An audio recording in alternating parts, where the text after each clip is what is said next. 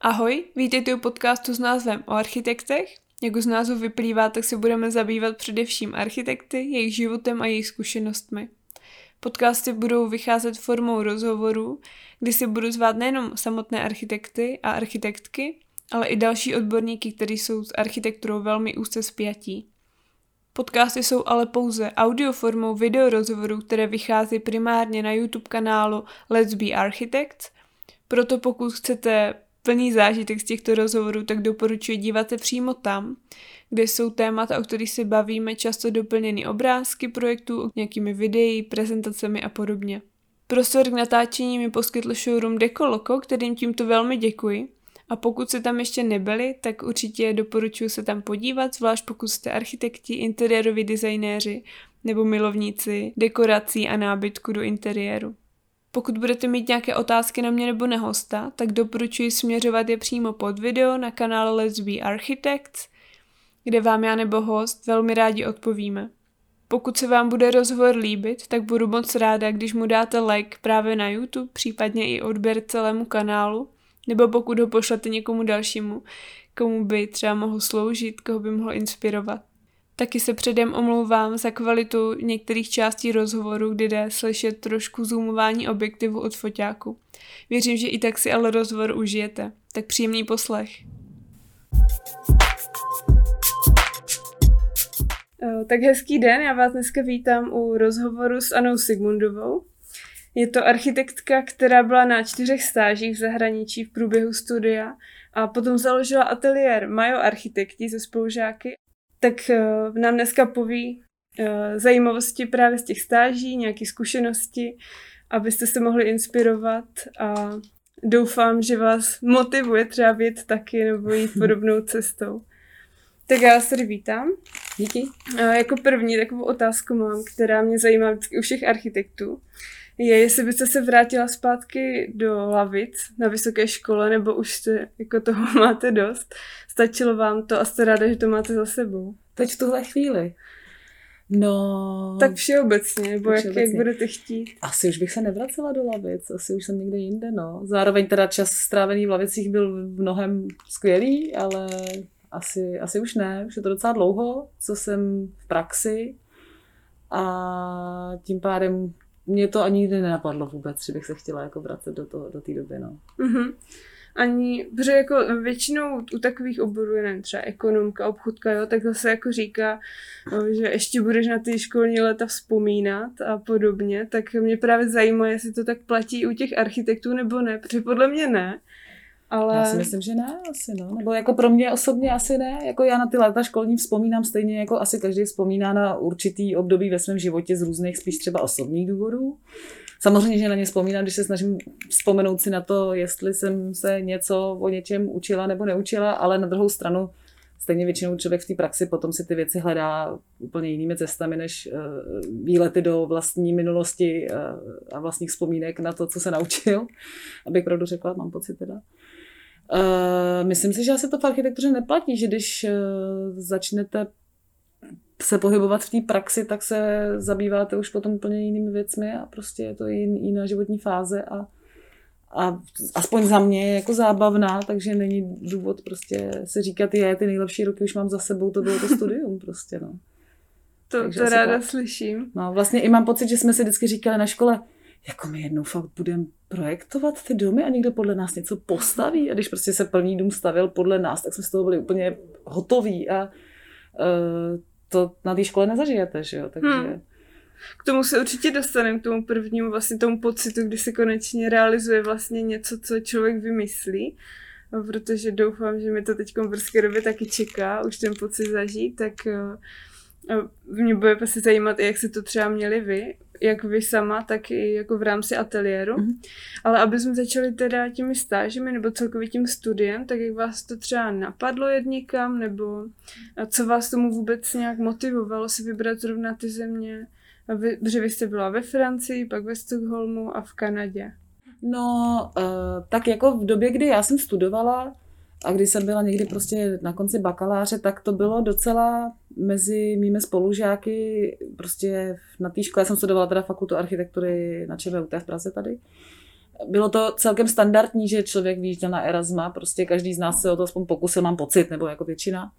Takže mě, a já navíc teda jsem uh, před studiem architektury zvažovala studium jazyků, teda právě francouzštiny, mm-hmm. takže jako pro mě to byla úplně jasná věc, protože jsem si říkala, když jsem teda nakonec se rozhodla pro architekturu, že to zkusím teda mít oboje, že jako by mě ty jazyky bavily, ale to bych potom zase nemohla tu architekturu dělat vůbec, tak to zkusím jako nějak skloubit v životě, abych si užila oboje, teda jak uh, nějaký zážitky prostě z jiných míst a zemí a teda tu komunikaci v tom cizím jazyku a podobně tak tu architekturu.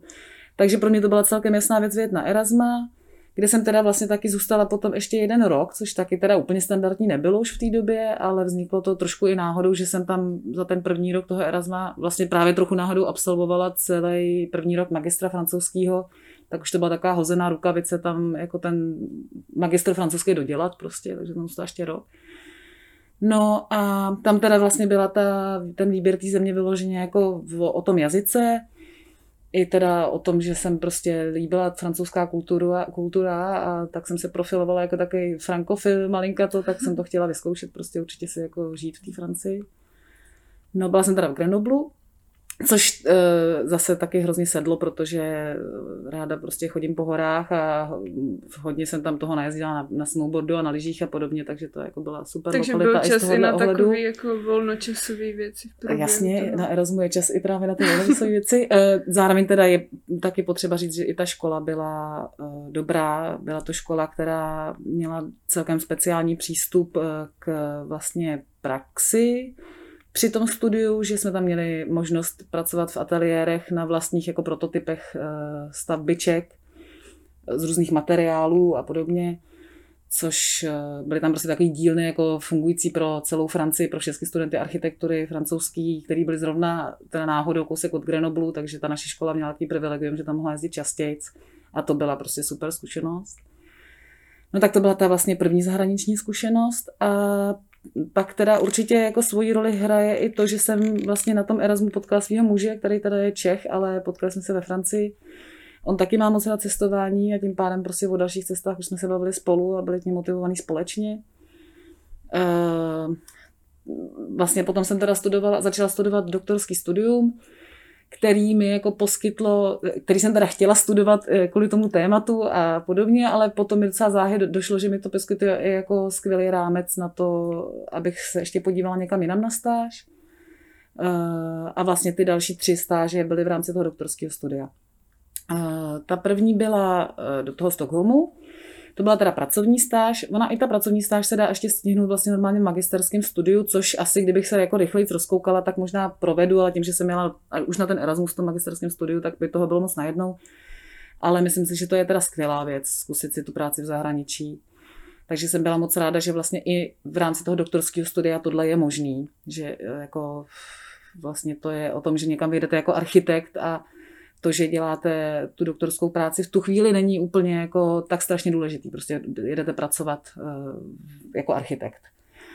No a to, tahle ta stáž teda, to byla zase taková šťastná náhoda, že my jsme jako docela dlouho scháněli místo, kam by nás vzali, oba dva teda. Takže a bylo to třeba trošku pro... Bylo to docela jako... problematický, no. Uh-huh. Že jako několik měsíců jsme prostě obepisovali všechny možné kanceláře v mnoha zemích Evropy. Uh-huh a měli jsme pár takových nabídek typu přijeďte, ale my vám nebudeme nic platit a podobně, mm-hmm. což bychom třeba i udělali, kdyby jsme mohli, ale prostě to nebylo technicky možné, jako neměli bychom z čeho zaplatit prostě ten život a tu cestu. No a nakonec teda jako velmi šťastnou náhodou eh, vlastně zaměstnavatel tehdejší mého muže zaloboval u nějakého svého zahraničního partnera, jestli teda bychom nemohli jet tam. Takže se to domluvilo, protože tu firmu si musíte vždycky najít sám, i když mm-hmm. je to mhm. jako v rámci té školy a nakonec to teda klaplo.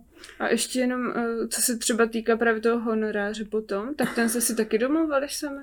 No, ono je to tak, že vlastně vy jste placený nějakým stipendiem uh, jakoby od české strany. Mm-hmm. Je to v rámci programu Erasmus+. Já si nejsem úplně stoprocentně jistá, jestli teďka ty programy fungují stejně jako před těmi pár mm-hmm. lety, ale je tam prostě nějaký stipendium, ale vlastně k němu zase musí něco přidávat ten zaměstnavatel zahraniční. Takže my jsme prostě si to jako museli dojednat mezi těma oběma stranama.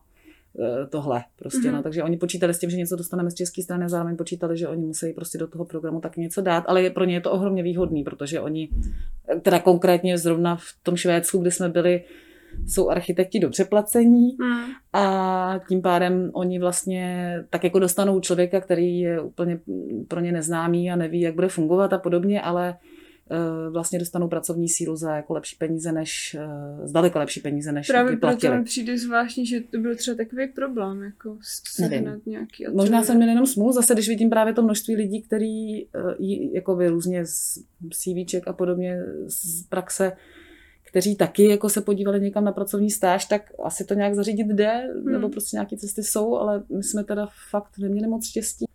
No a pro mě teda osobně to byla skvělá pracovní zkušenost z toho důvodu, že jsem vlastně v Čechách nikdy nepracovala v žádné větší firmě. Jako pracovala jsem teda v několika firmách, ale nikdy ne v žádném jako takovémhle velkým organismu. Tady ta kancelář, která se teda jmenuje Ekvátor, eh, tak tam prostě byla, nevím, třeba 40 architektů a dělali jsme na velký administračce v Stockholmu a prostě myslím si, že je dobře, že tuto zkušenost jsem taky udělala. No, pak jsem teda ještě tam uh, navrhovala interiér té samotné firmy, což byla taková jako uh, pikantní zakázka, že jo, mm-hmm. protože když tam přijedete prostě z České republiky, mladá holka a oni vám dají tohle za úkol, tak uh, těm 40 svým kolegům jako navrhovat to pracoviště, tak teda se, jako se říkala, že mají docela odvahu.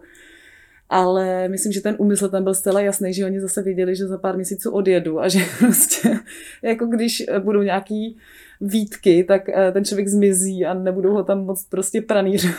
jako, nebo já nevím vlastně, jak, jako bylo to docela zajímavý. No. Mm-hmm. A tak, víte třeba, jak moc se to změnilo od té doby? Nebo jste uh, s někým v kontaktu? Jestli právě třeba tam muselo jasně, dojít nějakým změnám. Uh, já tak. jsem s nima ještě potom mluvila, protože schodu, já teda mám jako ty architektury kolem sebe fakt hodně a moje mladší segra je taky architektka. A ona prostě přes nějaký různý jako konexe v té firmě byla na stáži asi o dva nebo o tři roky později. Takže už to tam zažila vlastně předělaný podle toho mýho návrhu. Mm-hmm. A jako nějaké úpravy tam byly, ale myslím si, že docela to jako fungovalo, no. Že, tak já jsem samozřejmě na tom spolupracovala s nima, že jo. Oni jako by to nedo, nedo, ne, nedo, jak to říct, nedovolili, aby to došlo až do té realizace, aniž by uh, to sami jako nějak nesupervizovali, že jo. Takže jako případné nedostatky se vychytaly v procesu. Ale jo, myslím, že se to docela podařilo, no. Je to taková vlastně docela jako nestandardní zakázka moje, ale A bylo, bylo to super. první taková realizace? Třeba i takového rozsahu? No, když... jako takovýhle rozsahu kancelářských prostor vlastně, já jsem interiéry dělala i předtím, ale jako takhle velký kancelářský prostor jsem nikdy nedělala, no. Takže, takže ano, takže ta odvaha byla fakt veliká. Zároveň co teda bylo fakt skvělý, že jsem prostě strávila jako několik týdnů eh, procházkami po eh, stokholmských showroomech a vybírala nábytek a podobně. To bylo teda fakt skvělý. No. Hmm. I tím, jak, jaká tam ta úroveň je toho trhu a podobně prostě. A té připravenosti toho investora, tak tady v tom případě to je jako jasný, když to je architektonický studio, ale ale obecně připravenosti toho investora jako věnovat tomu péči a věnovat ty náklady i na to, aby prostě ten nábytek a všechno bylo kvalitní, to, to byla hezká zkušenost. byla tam nějaká myšlenka toho, že by si tam třeba zůstali? A třeba si klidně pohlídli po nějakým jiným ateliéru? Jo, jako oni by nás, my, oni nás dokonce i vzali na chvilku jako mm-hmm. na plný pracovní úvazek uh, po té stáži, ale vlastně to bylo teda potom úplně z rodinných důvodů to rozhodnutí vrátit se zpátky do Čech, protože jsem otěhotněla a prostě chtěla jsem jako žít a, s tím dítětem a rodit v Česku a, a vrátit se k rodině a podobně, no, takže Vlastně vždycky, když jsme někam jeli, tak byl trochu nápad, jestli třeba tam nezůstaneme, hmm. ale zároveň uh, myslím, že vlastně v, tom, v tomhle máme docela oba jasno, že prostě chceme žít tady v České republice, takže nakonec vždycky jako zvítězí tady tahle nějaká zakořeněná touha vrátit se a být tady, no. hmm Zatím to tak vždycky bylo. no. A potom v Stockholmu teda následovala... Pak teda následovalo ještě... právě narození té dcery. no a eh, vlastně to bylo tak, že můj muž v té době se blížil k 35. narozeninám a už jako roky měl v hlavě, eh, že by se chtěl podívat do Kanady v rámci nějakého programu, který eh, hodně zjednodušuje možnost sehnat tam pracovní výzum, který právě fungoval do 35 let. Takže eh, se nám teda jako narodilo to malé dítě, ale zároveň s tím on teda viděl, že čas se krátí na tu jeho možnost tam vyjet ještě v tom správném věku. Takže celkem prostě rychle potom právě, co se teda uh, dcera narodila, začal podnikat spousta, bylo to docela složitý teda tohle zařídit, no. Že tam jako začal prostě podnikat spousta různých kroků zatím, aby to vyšlo. A uh, tam se jakoby muselo soutěžit vlastně o to výzum uh, mm-hmm. na kanadské ambasádě prostě, kde jako můžete podat žádost prostě na to, to working holiday víza a vyberou, já nevím, kolik to bylo, jaký to bylo procento, ale vyberou prostě nějaký procento účastníků, neúplně veliký, který můžou jet. Takže tam byla i možnost, že třeba se dostane jenom jeden a ten druhý ne. To byla. Mm-hmm. A navíc, já už to nevím, jak to bylo. Jo, já už vím. Ale zase tyhle peripety, abych všechny vyprávěla vždycky. no, ale jako tohle bylo docela vlastně uh, dobrý jako vědět, že prostě vždycky, když teda tady máme i motivovat, vždycky prostě je dobrý hledat nějaké další řešení, protože ono třeba může existovat, jo. Že jako my jsme vlastně teda si řekli, že budeme soutěžit oba, že budeme prostě důvěřovat jako štěstí. štěstí. No a pak jsme ale zjistili, že vlastně tím, že máme tu dceru, tak jsme stejně v pytli, protože i ona by potřebovala vízum. Že tam mm. na to mhm. working holiday víza si prostě nemůžete sebou vzít dítě. To nejde. S tím nepočítají, že, že tam jako budete pracovat mm. s mhm. malým dítětem prostě. No, takže jsme jako zjistili, že to teda je trhlina v tom našem plánu a nakonec teda jsem vlastně ve škole dojednala uh, to, že tam pojedu na studijní uh, zase další cestu, uh, což teda zase ještě mělo nějaký další peripety a to je zase jako důležitý vědět, že prostě vždycky má všechno jako smysl zkusit, protože další způsob, jak se dá vědět, vyloženě už na studijní cestu v rámci doktorského studia, já nevím, jestli i v rámci magisterského nebo bakalářského, ale nevím. Je takzvaná bilaterální dohoda, kterou má teda buď univerzita nebo fakulta eh, s nějakými dalšími univerzitami nebo fakultami ve světě. Je jich opravdu hodně. A eh, je to vlastně dohoda o výměně těch studentů. Takže prostě je to opravdu na, na jako principu toho, že teda my vám bereme vaše studenty a vy mm-hmm. naše. Ten poměr by měl být taky nějak jako přizpůsobený, ale myslím si, že se i děje to, že jako třeba z některých univerzit víc lidí jezdí do Prahy a zase z Prahy jezdí víc někam, jo? že jako to hmm. není dogmatický. Vždycky to je teda tak, že ten člověk si musí s tou univerzitou ten kontakt zajistit sám a domluvit se s ní a potom prostě domluvit ty další jako administrativní záležitosti vedoucí k tomu, že zase máte nějaký stipendium i schválený jako z české strany. Vlastně nevím teďka, jestli to je z té univerzity nebo administrativa školství, to stipendium.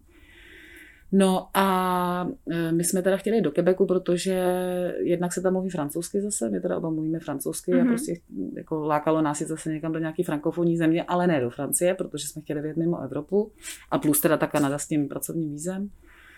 A tak teda taky jako hrozně důležitá věc byla, že prostě můj muž tam měl kamaráda ze svého Erasma, dobrýho, takže jsme věděli, že tam máme nějaký malý zázemí, prostě někoho, kdo nám tam může pomoct z začátku. No a nakonec vlastně jsem musela tu bilaterální dohodu s tou příslušnou univerzitou dohodnout úplně na novo, protože prostě zrovna v tom Quebecu žádná jako nebyla, nebo mm-hmm. nebyla taková, která by jako sedla na to moje téma nebo na, na tu moji prostě odbornost, která se řešila v té dizertační práci, nebo vůbec jakoby na studium architektury. Což bylo to prostě, využití no. průmyslových staveb. Využití průmyslových staveb, no. No, takže jsem tam odjela vlastně teda, tak se to všechno zaklaplo dohromady prostě, že to jako zároveň vyřešilo ty naše osobní problémy s tím, jak se tam dostat jako celá rodina. Byli jsme prostě každý na jiný výzum. A zároveň jsem byla hrozně ráda, protože jsem jako chtěla v tom zahraničí nebýt jenom jako doprovod a prostě něco tam dělat. A navíc teda, jak v té Kanadě je ten systém takový přívětivý eh, jako pro nově příchozí a pro mladé rodiny a podobně, tak my jsme teda k mému velkému překvapení spadli i do toho, že jsme jako měli právo na kanadskou školku pro Emilku, pro dceru. Takže ona tam prostě začala normálně chodit do školky jako za pár peněz. Mm-hmm. A já jsem mohla fakt chodit do, do školy a prostě fakt se tomu věnovat. A ta jako úroveň toho uh, školství, nebo té výuky tam, nebo výuky, no, ono to právě spíš taková už podpora, jakože to není úplně ta výuka, co z toho bakalářského magisterského studia jsme třeba zvyklí, že mm-hmm. ten doktorant se musí vždycky hodně snažit sám a podobně. Ale zatímco tady mám pocit, teda zrovna konkrétně na naší škole, že jako to je opravdu hodně o tom, aby se člověk snažil sám a že uh, musíte mít silnou motivaci, abyste jako to vy sám chtěl. Což jako asi není špatně. Tak v té Kanadě mm. to bylo takový systémově podchycenější, že tam jako byla obrovská podpora různé metodiky, a prostě takového toho obecního přístupu k té vědecké práci prostě a k, tý, jako k tomu doktorskému studiu. a jako bylo to velmi motivující, docela tvrdý, velmi mm-hmm. motivující a jako myslím si, že to určitě byla pro mě úplně skvělá zkušenost prostě jako v rámci toho psaní té dizertace, no. Takže to jako bylo, vlastně to vzniklo zase trochu náhodou, ale jako bylo to úplně skvělý. A navíc teda zase tam v té Severní Americe nebo v té Kanadě a nějaký teda části Spojených států, kam jsme se dostali, je hodně pozůstatků toho průmyslu, který prostě jsem najednou mohla zahrnout do té své práce jako nějaký hmm. case studies a vidíte fakt na vlastní oči a jet tam a prostě pozjišťovat si všechno možné a dostat se úplně do jiných knihoven, než bych se tady z Evropy dostala a a vlastně i v tom systému jako různého navštěvování elektronických knihoven jsem tam jako daleko víc dokonala, než se mi povedlo tady v Čechách a podobně.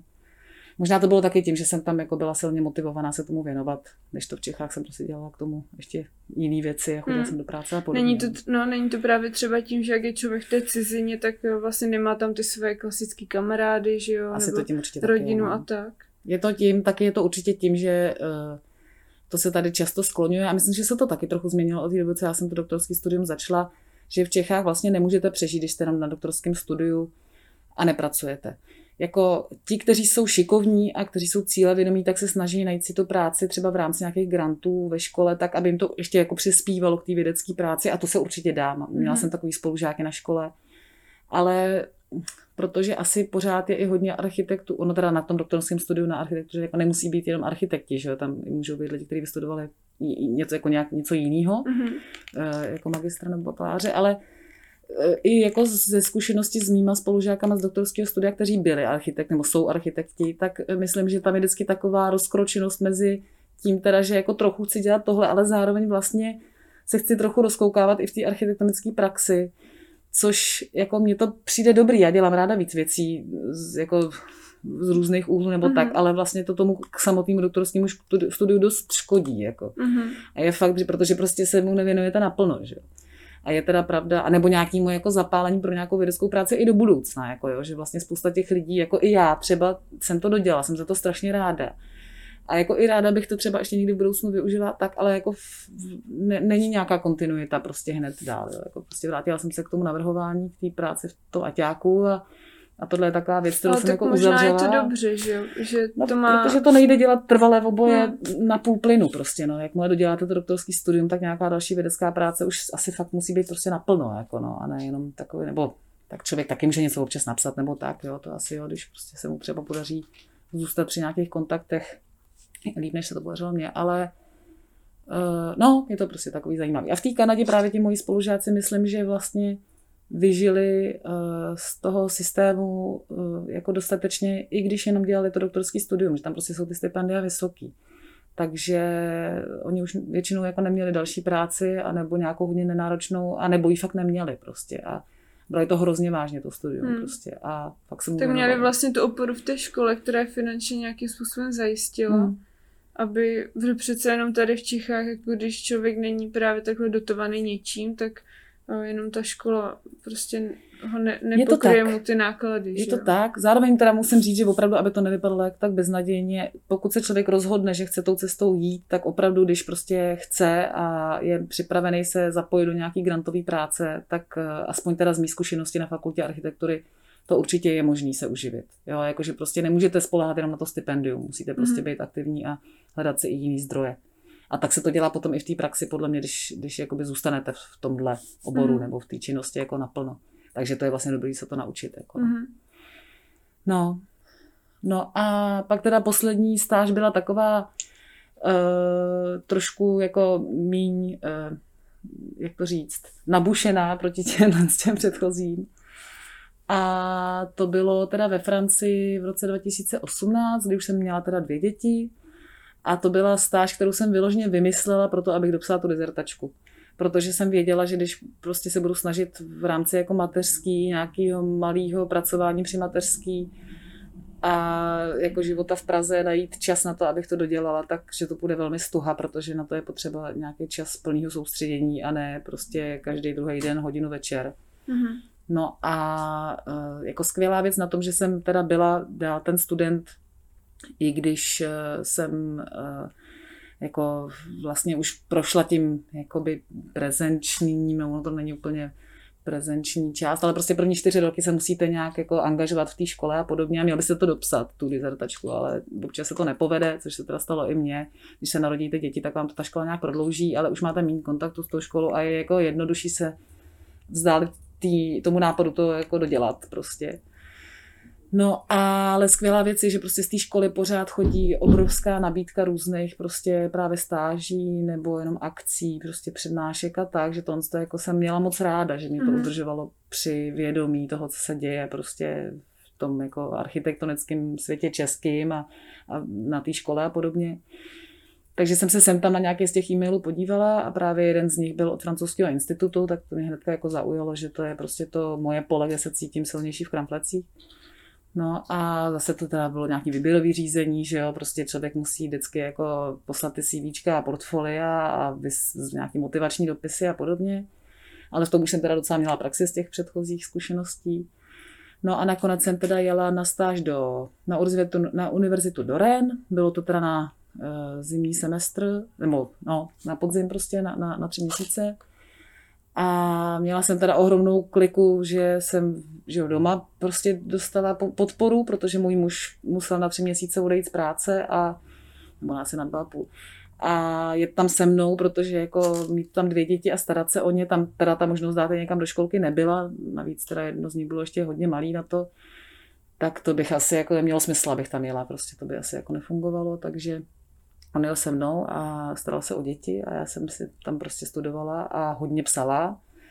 A je fakt, že tam už teda jako toho studia nějakého prezenčního v té škole bylo málo, spíš jsem tam byla párkrát na nějaký konzultaci s někým prostě z té školy a ještě objela nějakých pár těch case, case studies tam místních. Já bych se vás zeptala, jak vás vlastně všechny tady ty stáže nějakým způsobem ovlivnily až teď do toho vlastně pracovního života, nebo kdyby si to měla nějak porovnat, ze které třeba nejvíc čerpáte ještě teď? Hmm.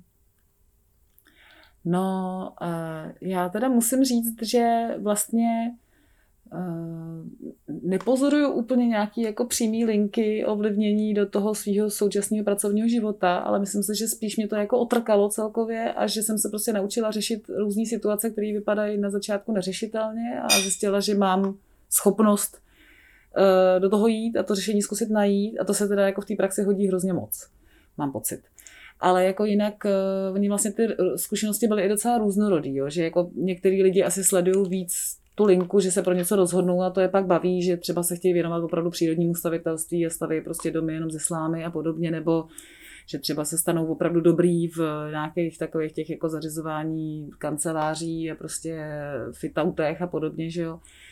Mě vlastně docela právě baví i tím, že ten náš ateliér není zas tak veliký, že ty zakázky jsou různorodý, a nehledě na to, že teda teď jsem vlastně se čerstvě vrátila nějak, nebo vracím pořád prostě do, jako po mateřství do nějakého toho jako opravdu už normálnějšího pracovního procesu a během té mateřský mi hrozně vyhovovalo, že zase si můžu jako zvolit menší měřítko projektu a podobně.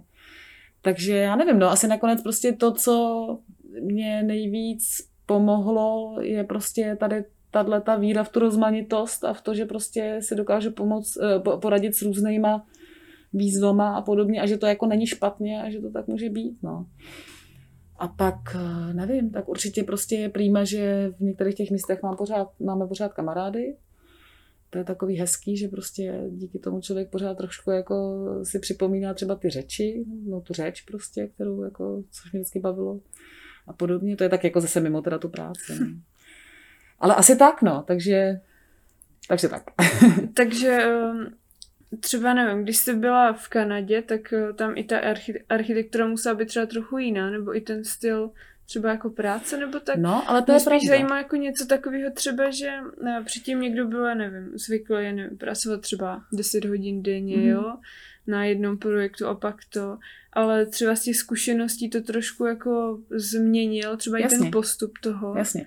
Jako jsou tam takový, teď, mi, teď mi došlo, že to je, a to je přesně to, co říkám, ono se to asi špatně jako hledá, jak prostě člověk hold eh, má celý ten balík těch zkušeností a vytahuje, vytahuje z nich zrovna to, co potřebuje, tak, tak těžko říct, nebo mi to ani nedochází. Ale je fakt, že mi teďka došlo, že třeba když jsem byla v tom Stockholmu, tak na mě udělalo obrovský dojem, prostě kolik času oni tam těmi věcem věnují Jako, já jsem prostě dostala nějaký úkol a za den a půl jsem ho udělala a oni mi řekli, no to ne, to jako není dost dobrý a ty na to máš ještě měsíc, tak to koukej mm-hmm. udělat úplně nejlíp, jak dokážeš a prostě jako nechoď za mnou s tím, že to máš hotový pod a půl. A já úplně, co tady budu dělat, to budu fakt nudit, jako. A vlastně jsem se musela naučit úplně jiný způsob práce, jako jo. A ono to prostě stejně nakonec člověk dělá tak, aby to všechno jako co nejlíp stihnul, že jo, jako v té české praxi. Ale normálně mi prostě došlo, že jako to není jediná cesta, jak to dělat. Jak to děláme v Čechách, mám pocit teda docela jako globálně v Čechách, že prostě se hrozně honíme a, a všechno to musí být hrozně jako rychle hotový a podobně. A najednou jsem prostě viděla, že ty lidi dostanou spousta peněz za práci, kterou dělají hodně dobře a mají na ní hodně času mm. a že hmm. to je úplně neuvěřitelné. Mm. Pak jsem si vzpomněla třeba v Kanadě, a to je zase úplně z jiného soudku. V Kanadě lidi nemají uh, vůbec předsíně. Prostě, jo. Tam mm. normálně, to je, a to jako v tom Quebecu napadá ty tři metry sněhu každou zimu. Jo. A oni prostě vědí, že to je vyhozený prostor a normálně se vezou rovnou do obejváku prostě. Vezmou boty do ruky a jdou je prostě dát někam do nějaký skřínky nebo někam, kde mi nebudou překážet, že jsou mokrý prostě. A tím pádem třeba tam e, daleko víc fungují takový ty townhousey, takový ty jako domečky, které prostě sice mají jako charakter činžáčků, ale má každý svůj vstup, prostě nějaký maličkatý dvoreček vzadu a podobně. Zase jako to je zkušenost toho jednoho města, ale já si myslím, že i vlastně jako, no, tak ono obecně v Americe, že jo, to je ten kult zase individuálního bydlení, to je trochu něco jiného, ale mně tohle to přišlo prostě úplně skvělý. Jo. A teď jako občas v nějakém projektu si to tady snažím jako prosadit, že říkám, tak podívejte tady, když prostě uděláte rovnou vstup, tak tady máte to, já nevím, třeba jižní světlo a rovnou jako jdete dovnitř a nemusíte prostě jít přes tu předsíň, která vám to tam zašpuntuje. Ale prostě mhm. ty lidi tady že jsou zase zvyklí to mít jinak prostě.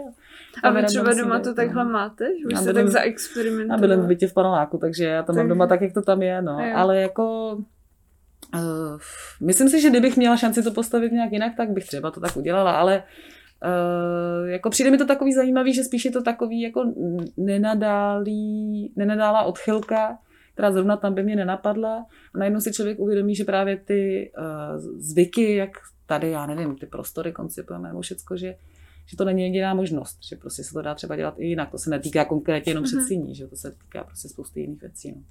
Mm-hmm. Takže i v, a, a, já nevím, jestli třeba existuje ještě nějaké takovéhle věci v mém podvědomí, které tam jsou a prostě jenom jsem si je tam zaškatulkovala a, a prostě vím o tom, že se to dá dělat i jinak a to je asi dobře jako pro architekta. No. Ještě jako jedna věc mi přišla, ale to je trochu náhoda taky zajímavá, že já žiju celý život v Praze, já jsem se narodila v Praze a vlastně jsem tady i vystudovala a jsem hrozně ráda, že jsem zažila život někde jinde než v Praze. Jo? Že nejde jenom o to, že to bylo v zahraničí, ale že to měřítko těch měst bylo menší vždycky. Uh-huh. A to je jako taky skvělá zkušenost. No. A nevím, možná se jako pletu, ale myslím si, že prostě v Čechách pořád se to jako moc neděje, že ten, kdo se narodil v Praze, jako určitě jsou lidi, kteří se stěhují z Prahy pryč, jo, ale třeba jenom, když se podívám na mý vrstevníky, tak jako z mých, já nevím, 20 prostě nejbližších lidí z doby ze střední školy se odstěhoval z Prahy jeden nebo dva prostě, hmm. jo, že jako to fakt je docela ne, ne eh, pořád nemoc častý. Třeba se odstěhují za Prahu a jezdí do Prahy pracovat, ale to jako by není úplně přesně to, co myslím prostě, no. Takže... Tak ono podle mě, když si člověk jako v Praze zvykne na nějaký takový ten luxus, všechno má hned, že a žije v tom od malička, tak uh, si myslím, že No určitě. Jako no. nedivím se prostě těm, zvlášť lidem, kteří jsou třeba víc zaměření na kariéru, že jo. No určitě, tak no. tady to má prostě To je těžké se o to odstřihnout, když nemáte hmm. jakoby žádný důvod, že jo. Možná jako dneska, když eh, se jde všechno do online, hmm. tak uh, už to není vlastně potřeba být jako v nějakém městě vyloženě jako změní, každý no. den, tak se to třeba časem takhle změní. Nebo si myslím, že spousta lidí už takhle třeba jako funguje. Asi jo. To je taky pravda, že dneska možná ten, kdo se odstěhoval za Prahu, tak najednou za tou Prahu fakt žije. Hmm. Jo, že jako tím, co se děje taky dneska, že jo, v téhle době a podobně, tak to tak asi je. Ale jako třeba prostě pro mě osobně to byla jako skvělá zkušenost v tom, že jsem si prostě vyzkoušela několik těchto alternativních životů. To je prostě úplně super. Jako no. A vlastně v, v průběhu celého tady toho procesu na tom uh, doktorském studiu jste založili ateliér s bývalými, nebo se spolužáky vlastně z Vysoké, tak uh, mě by zajímalo, jak vlastně ten nápad nějak uh, jako přišel, jak se vůbec do té re- realizace toho nápadu, protože vy jste ho založili hodně krátce po tom studiu. Takže my jsme ateliér založili tedy opravdu krátce po studiích. Já jsem teda studovala trošku díl než ti moji spolužáci díky těm peripetím francouzským. A takže oni byli, já nevím, myslím, že půl roku nebo rok zkusili jako pracovat v praxi a, a já jsem byla opravdu hned po škole, prostě, že jsem jako skončila, v únoru jsem dostala diplom a rovnou prostě v únoru jsme jako zaplatili první nájem za, za tu kancelář, kde jsme teda pořád. Myslím, že v něčem je uh, hrozně pohodlný udělat to rovnou po škole, mimo jiné kvůli těm dětem protože teda aspoň to je jako mý, mý, můj pohled, ale myslím, že to platí nejenom pro holky, ale i pro, nebo pro ženy, ale i pro muže, protože uh, samozřejmě, že ty první roky byly jako trochu uh, tápání a strašně moc hodin na projektech, který prostě třeba i byly dobře zaplacený, ale když se to rozpočítalo na ty hodiny, tak už pak moc nebyly a tak. A a prostě různé jako soutěže, které jsme dělali nakonec zadarmo a podobně a člověk si to fakt může eh, trochu víc dovolit, když ještě tu rodinu nemá. No. A různě prostě proseděný noci v ateliéru a tak, jo, že jako když si to tak vezmu, tak od, to, je to teda deset let, co jsme založili ateliér a od té doby se to jako hodně normalizovalo, ten čas práci a podobně. A tohle prostě bylo dobrý absolvovat předtím, než jsme založili rodinu, no. Takže vlastně takový to jako nejdivočejší období bylo ještě, když jsme ty děti neměli, máme všichni hodně podobně staré děti. A myslím si, že v tom je to hrozně dobrý založit ten aťák hnedka po škole. Jako z toho rodinného nebo životního jako pohledu. Mm. No. A jinak eh, pokud je o ty zkušenosti, my jsme jako zároveň všichni pracovali už při škole a to si myslím, že je taky celkem běžná praxe, že prostě architekti pracují hodně už při škole. Že jo? Takže my jsme jako všichni nějaké zkušenosti pracovní už měli. A třeba jich nebylo ani úplně málo. Mm-hmm. Takže to zase není tak, že bychom jako šli pracovat rovnou hnedka do té první jako firmy a to by byla ta naše. Jo. Prostě všichni už jsme pracovali několik let vlastně jako v té době. Jenom prostě nějak brigádnicky a podobně. Jako no. Takže eh, třeba takový to schání těch prvních klientů nebo takových prvních zakázek eh, vlastně vycházelo z toho, že už jste pracovali třeba v průběhu a někdo tam no. měl nějaký menší projekt, nebo jak to vlastně bylo, jako, protože když se založí takový... Já bych pravdu řekla, tak mám pocit, že to bylo prostě zase jenom to štěstí, jo, že jako Uh, prostě první projekt byl třeba, který já jsem dělala, mám pocit, že to možná byl úplně první projekt ateliéru. Byl prostě dům mého kamaráda, který byl pár starší a prostě je ajťák a už měl něco vyděláno a prostě měl důvěru a fakt měl jako velkou důvěru, že prostě nás to nechal dělat. A my jsme si s tím strašně, ale strašně hráli a strašně jsme to jako prtili, protože jsme to chtěli udělat dobře, že jo. A, a stejně dneska si třeba říkám, že jsme to mohli udělat ještě líp, ale, ale jako snažili jsme se hlavně, aby to bylo jako správně, že jo, prostě, aby tam nebyly žádný průšvihy jako projekční a podobně. No a pak se to tak různě na sebe řetězilo, no. Určitě tak kdybyste měla třeba právě něco takhle poradit nějakým mladým prostě ateliérům, tak co je třeba takový to hlavní, co ty klienty třeba přitáhne, nebo kterým tím směrem se vydat? Jsou to třeba právě ty soutěže, nebo spíš uh, fakt uh, jako spolíhat na to, že někdo třeba ze známých, že to jako bývá, že, že někdo třeba no. zrovna něco potřebuje a že se to jako nakupí? Protože vy jste nějaký soutěže dělali, nebo dělala jste jenom vy? Uh, ne, my jsme nějaký soutěže dělali všichni.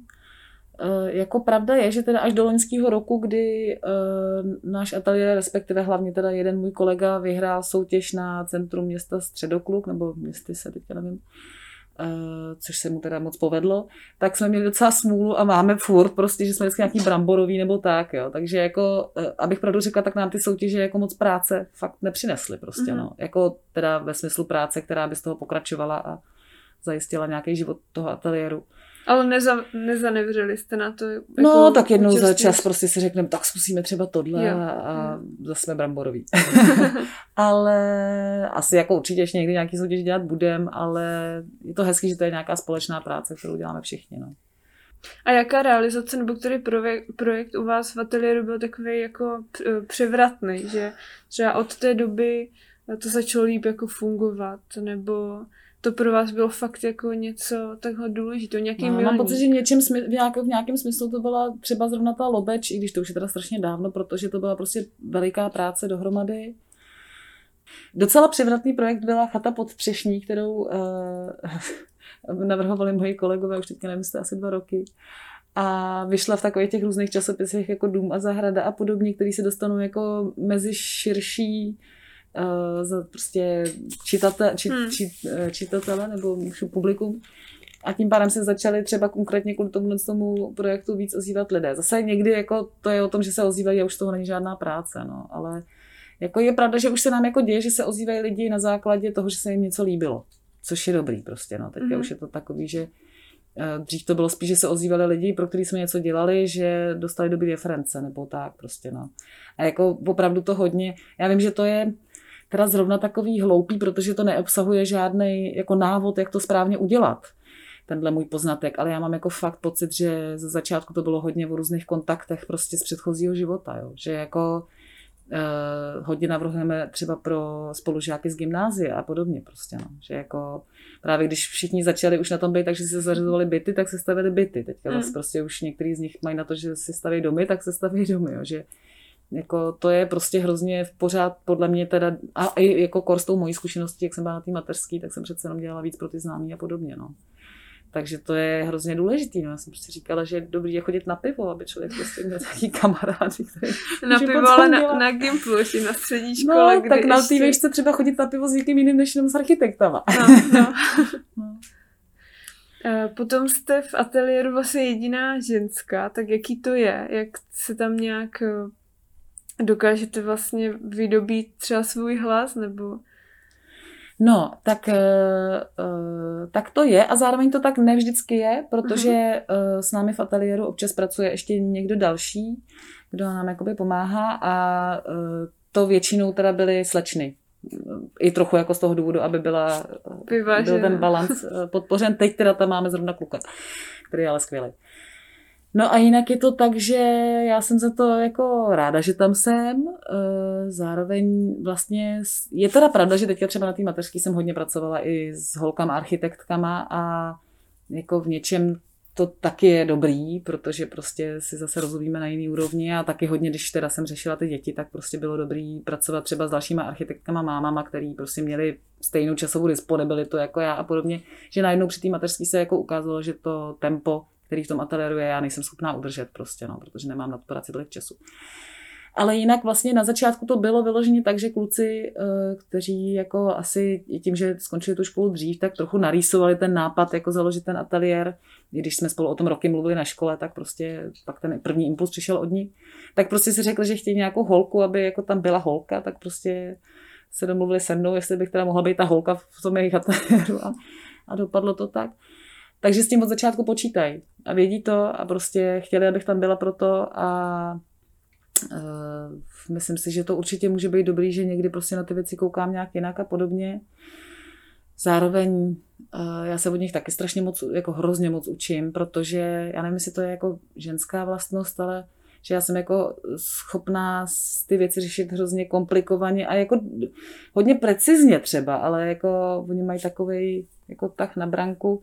Asi to je trochu náhoda, možná, že spousta holek to má jako jinak než já a, a podobně, takže mám pocit, že jako já zase je někdy přibrzdím a, a věnujeme se něčemu třeba trochu víc možná než kdybych u toho nebyla, nevím. No. Takže rozdělujete třeba nějak tu práci na těch projektech nebo vlastně práci v tom ateliéru podle toho, na co je třeba kdo dobrý, nebo to máte spíš, že dva nebo jeden si vezme nějaký projekt, dělá ho většinou třeba sám, jenom ho tak konzultuje s ostatníma? je to různý. Ty větší věci se snažíme dělat dohromady a ty menší věci většinou spíš si třeba někdo vezme na zodpovědnost, ale konzultuje i s někým dalším, nebo prostě na nějaký fázi třeba té studie, která je taková jako kreativnější fáze, děláme dohromady ještě, ale potom jako je dobrý, když je jasný, kdo je za ten projekt zodpovědný. Tak mě by ještě zajímalo, v čem teda přesně, jak jsi zmínila, že vám kluci utekli během té mateřské, tak hmm. v čem přesně, nebo jestli se tomu dá nějak jako i vyhnout? I dá se tomu nějak přidejít? Asi by člověk musel se uh, věnovat té práci víc, než jsem se jí věnovala já. Ačkoliv teda mám pocit, že jsem se jí věnovala docela hodně. Jako, ale... ale tak ještě jak tam bylo to doktorský studium, tak No jasně, já jsem zase, brala. jako taky je teda ale pravda, a to je potřeba říct, že já jsem jako využila toho, že jsem na mateřský těm výjezdům, protože jsem měla pocit, jako i tak jsem měla vlastně špatný pocit, nebo do toho Švédska jsem měla v době, kdy jsem normálně fungovala v ateliéru. A bylo to jako vlastně trošku na hraně, jo, protože něco prostě společně budujete a pak já jsem se na to vykašlala a na pár měsíců jsem odjela. Jo. Takže já jsem ty mateřsky využila dost k tomu, že teda ty další výjezdy jsem si říkala, že spláchnu během ní a tím pádem jako se nebudu cítit takhle hloupě, že tam prostě najednou vypadnu z toho pracovního rytmu. Že jo. A taky teda ještě bych chtěla říct eh, k té předchozí otázce, jaký to je být žena mezi těma kolegama, že jako oni mě právě hrozně podporovali tady v tomhle všem a že vlastně to bylo vždycky takový, jako že jsem věděla, že tam to místo mám. Já jsem ho tam taky mít nemusela. Oni hmm. třeba měli prostě v nějakých obdobích hodně práce a bylo by to pro ně dobrý tam někoho posadit, ale prostě bylo to moje místo a já jsem tam jednou za čas přišla, něco tam chvilku dělala a prostě to místo tam bylo a oni tam byli a počítali se mnou a ptali se, kdy se vrátím a podobně a to teda jako je hrozně fajn prostě, no. Takže a to jako je trochu jedno, že, že se jsou to skůce a já holka prostě, vráceně by to taky bylo takhle, ale, ale jako by to dobrý, prostě mám štěstí na, na hodní kolegy prostě, no. No a teď jsem to trochu zapomněla. Jak melu. Uh, yes. Jo, jak se tomu dá předejít. Jak se tomu dá předejít, jasně. Jak se tomu dá předejít. Já si myslím, že asi by to chtělo, aby... Eh, já jsem se vlastně trochu vyhýbala právě těm projektům, který by frčely moc velkým tempem. A uh, vítala jsem takový jako různý hodně malinkatý prostě práce. A asi by tomu člověk musel jít jako víc naproti, zůstat opravdu uh, při tom životě toho ateliéru blíž a snažit se fakt dělat ty věci, které uh, se dělají tam, i za cenu nějakého většího třeba osobního nepohodlí prostě, no. A jinak si myslím, že pro holky je hrozně dobrý dělat víc věcí, protože ono právě, když chcete jako pracovat dál při tom dítěti, tak ty zkušenosti z toho, že jste vlastně byla zvyklá dělat pět věcí, už předtím se vám hodí prostě. No. Teda taková byla asi moje zkušenost. No. To je Ale na druhou stranu, jako teď třeba jsem právě zase už na tom tak, že se jako fakt hrozně snažím trošku se jako naučit si odpočívat prostě a a ještě, jak právě děláme s mužem ty různý melouchy a tak, tak jako je to fakt těžký prostě nekončit každý večer u počítače, něco hmm. neřešit a jako přijde mi, že to prostě je úplná blbost takhle žít, jo. Takže ono jako prostě jo, má to obě strany, no. Jestli to u architektů jde, aby, protože já si myslím, že prostě architektura je fakt životní styl. No je to trochu tak, a... no. Ale ono, když máte právě tu rodinu, tak vás to z toho trochu vytrhne, hmm. že najednou prostě je potřeba vyzvednout děti ze školky a jít s nima na hřiště a tam prostě jenom čumět před sebe a na ně a nic jiného nedělat. A je to hrozně jako plnohodnotně strávený čas, ale člověk se musí zvyknout na to, že jako je a že vlastně to znamená, že teda dneska budu v práci jenom pět hodin, prostě, za který udělám jako velký kulový, ale s tím se dá nic dělat prostě. Hmm. Takže jako v tomhle zase si myslím, že ty holky architektky to mají vlastně lepší, protože prostě, když teda zůstanou doma s těma dětma, jako že to je to klasický hmm. kliše, protože že něco na tom je taky dobrý. Jako no. To určitě. Ale jako jinak samozřejmě fandím všem prostě pokusům jako zapojit chlapa co nejvíc, no, to je určitě super. Um, abych tam dala ještě tu vaši realizaci, ten slavněný dům ve mm. Francii, tak eh, to je prostě docela jedinečný, nemá prostě takovou realizaci úplně každý v portfoliu. Jak eh, vlastně k tomu došlo, nebo co vám to vlastně přineslo a vůbec je to vlastně takový téma té udržitelnosti, mm-hmm. tak eh, mm, zabýval jste se třeba tím i dřív, nebo to tak prostě přišlo přirozeně nějak, se to k vám dostalo? Jasně. No, tak já, když jsem, jak jsem mluvila o té stáži v Grenoblu, tak tam právě výjima toho, že tam teda je ten ateliér, který se věnuje těm různým konstrukčním materiálům, jejich charakteristice a podobně, kdy jako jeden z naprosto uh, rovnocených konstrukčních materiálů právě tam mají třeba hlínu uh, uvedenou prostě i v té praxi, že prostě zkoumáte jako stavbu z ocely, z plastu, z dřeva a z hlíny. Eh, tak eh, kromě toho tam je taková docela významná jako laboratoř hliněného stavitelství, jak teda nějak historie hliněného stavitelství, tak eh, i nějakých jako novodobých technik a podobně přímo v té škole, kde teda pracuje hodně právě doktorandů zase, jako, který se sjíždí ze celé Francie, z celého světa. Mm-hmm. Samozřejmě, že to trochu škrtá i o tu slámu, ale jako to gro tam bylo spíš o té hlíně. Takže já jsem se s tím setkal už v tom Grenoblu. Vyjma toho i jako několik různých mých spolužeček na škole a podobně bylo takového založení, že je hodně zajímalo to přírodní stavitelství, takže jsme prostě sem tam byli tady na nějaký přednášce nebo podobně, takže jako to rozhodně bylo jedno z témat, který mě zajímalo. Zároveň je teda pravda, že jsem uh, se do toho nepoložila tak jako někteří architekti i v Čechách, prostě to takhle mají, že, že opravdu to je, že chtějí dělat jenom to a prostě dělají jenom to. Uh, takže jsem jako si vždycky říkala v té době, nakonec jsem z toho trochu jako uhnula, no, pak jsem dělala prostě jiné věci, ale v té době jsem si říkala, že by to bylo úplně skvělé, je třeba ve Francii je hodně různých takových jako víkendových, eh, teda víkendových prázdninových uh, školení, prostě, kde se právě učíte to slaměný a hliněný stavitelství. Jako oni už zase jsou i v Čechách, že jo, takovýhle mm-hmm. semináře, ale tam to tehdy hrozně frčelo, když jsem byla na tom Erasmu. A prostě bylo to fakt docela, byly tam prostě takový slavný jako uh, grupy prostě těch slavněných stavitelů a podobně. No a takže jsem jako tehdy vlastně si říkala, že to by bylo tak skvělé, kdybych někdy se dostala do nějakého takového semináře, nebo někde šla jako dobrovolník pomáhat prostě a tak, tak jsem si to asi vypřála prostě, mm-hmm. no. A zároveň to byla prostě zase úplně hrozná náhoda. Eh, ten dům, který jsme teda stavěli eh, v Gerant, eh, nebo kousíček vedle Gerant v malé vesničce, která se jmenuje Kli, na úplně nádherném místě, prostě na pobřeží Atlantiku, nebo kousek po pobřeží Atlantiku, v takovém ještě jako regionu, který má takovou svoji charakteristiku, těží se tam sůl nějakým prostě přírodním způsobem, prastarým a podobně, jako je to fakt hrozně zajímavé a hezký místo. No, tak uh, jsme se k tomu dostali prostě tak, že moje spolužečka z Gimplu pražského, prostě na proseku se tam jako, teda dneska, dneska už vdala, ale tehdy se tam prostě našla přítele, no a který je právě taky takový hodně jako přírodně založený.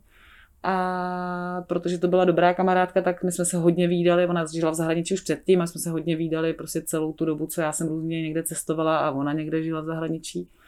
Takže potom, eh, když prostě se rozhodli ten dům stavět, tak jako ačkoliv jsem teda byla v Čechách a oni byli ve Francii, tak ve mě vložili tu důvěru, že to teda budeme dělat spolu. Takže, což asi taky mohlo pomoct, protože jsem teda dodělala, vlastně byla asi rok nebo dva potom, co jsem dodělala tu francouzskou školu. Takže myslím, že třeba ten její partner určitě taky jako mohl mít větší důvěru v to, že budu vědět, co dělat a prostě Hmm. Jako oni to zařizovali na ty francouzské straně dost oni, ale byla tam nějaká komunikace s nějakýma francouzskými památkářemi a podobně prostě a jako už jenom to, že mluvím francouzsky, prostě samozřejmě pomohlo, že jo, hmm. jako, že jinak by do toho možná nešli, ale takže to byla fakt takováhle náhoda zase prostě, no. Ale jako určitě tomu pomohlo to, že jsem o tom něco věděla, že jsem tomu v té době měla docela blízko a podobně.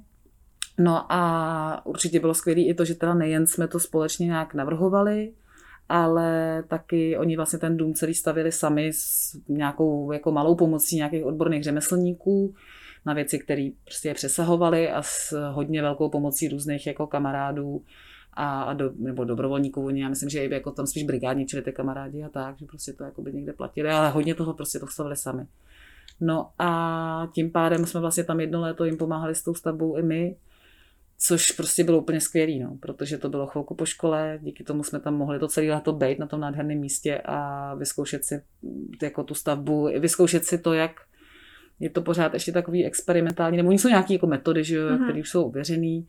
Zároveň jsem tam někdo právě si vymyslí, že udělá nějaký experiment, tak my jsme taky si vymysleli experiment, ten pak vůbec nefungoval, tak jsme museli půl baráku stavit znova a podobně prostě ale bylo to super, no. Byla to, to taková terapie, jako když vám ten projekt, který si vymyslíte, vzniká fakt pod rukama. No, bylo to, bylo to prostě hrozně dobrý vidět právě, no, že, že jako, oni toho teda opravdu strašně moc, protože do toho byli hodně angažovaní, tak to hrozně moc jako vymysleli i pro, jako stavebně sami za přispění místního tesaře a za přispění eh, jako různých prostě místních technik a podobně, že tam třeba jako vlastně i vyžadovaný památkářem, já nevím, eh, střecha z břidlice prostě, jo, takže to jako tady moc neděláme, že jo, tam fakt mm. mají i nový domy prostě, takže já jsem zase musela jako přiučit tomu, co tam je nějak jako jinak prostě, protože to je tam jako daný nějakýma předpisama nebo regionálně prostě. A tím pádem ten dům byl opravdu jako hodně společná práce, že prostě my jsme jako vymýšleli dispozice a podobně a, a vůbec, že jo, jsme prostě pracovali v těch programech 2D, 3D, ale je fakt, že to byla hodně společná práce i s tím klientem.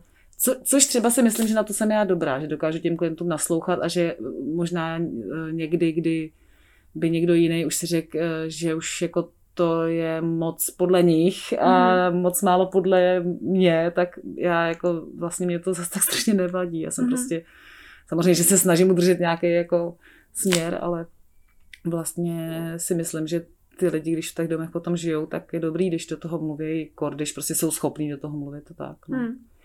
A, a vy jste to trošku nakousl s těma památkářema, tak eh, jak tam vlastně probíhal ten proces toho schvalování, nějaká komunikace s úřady nebo takhle? Protože jo. tady v Čechách je to poměrně takový zdlouhavý všechno.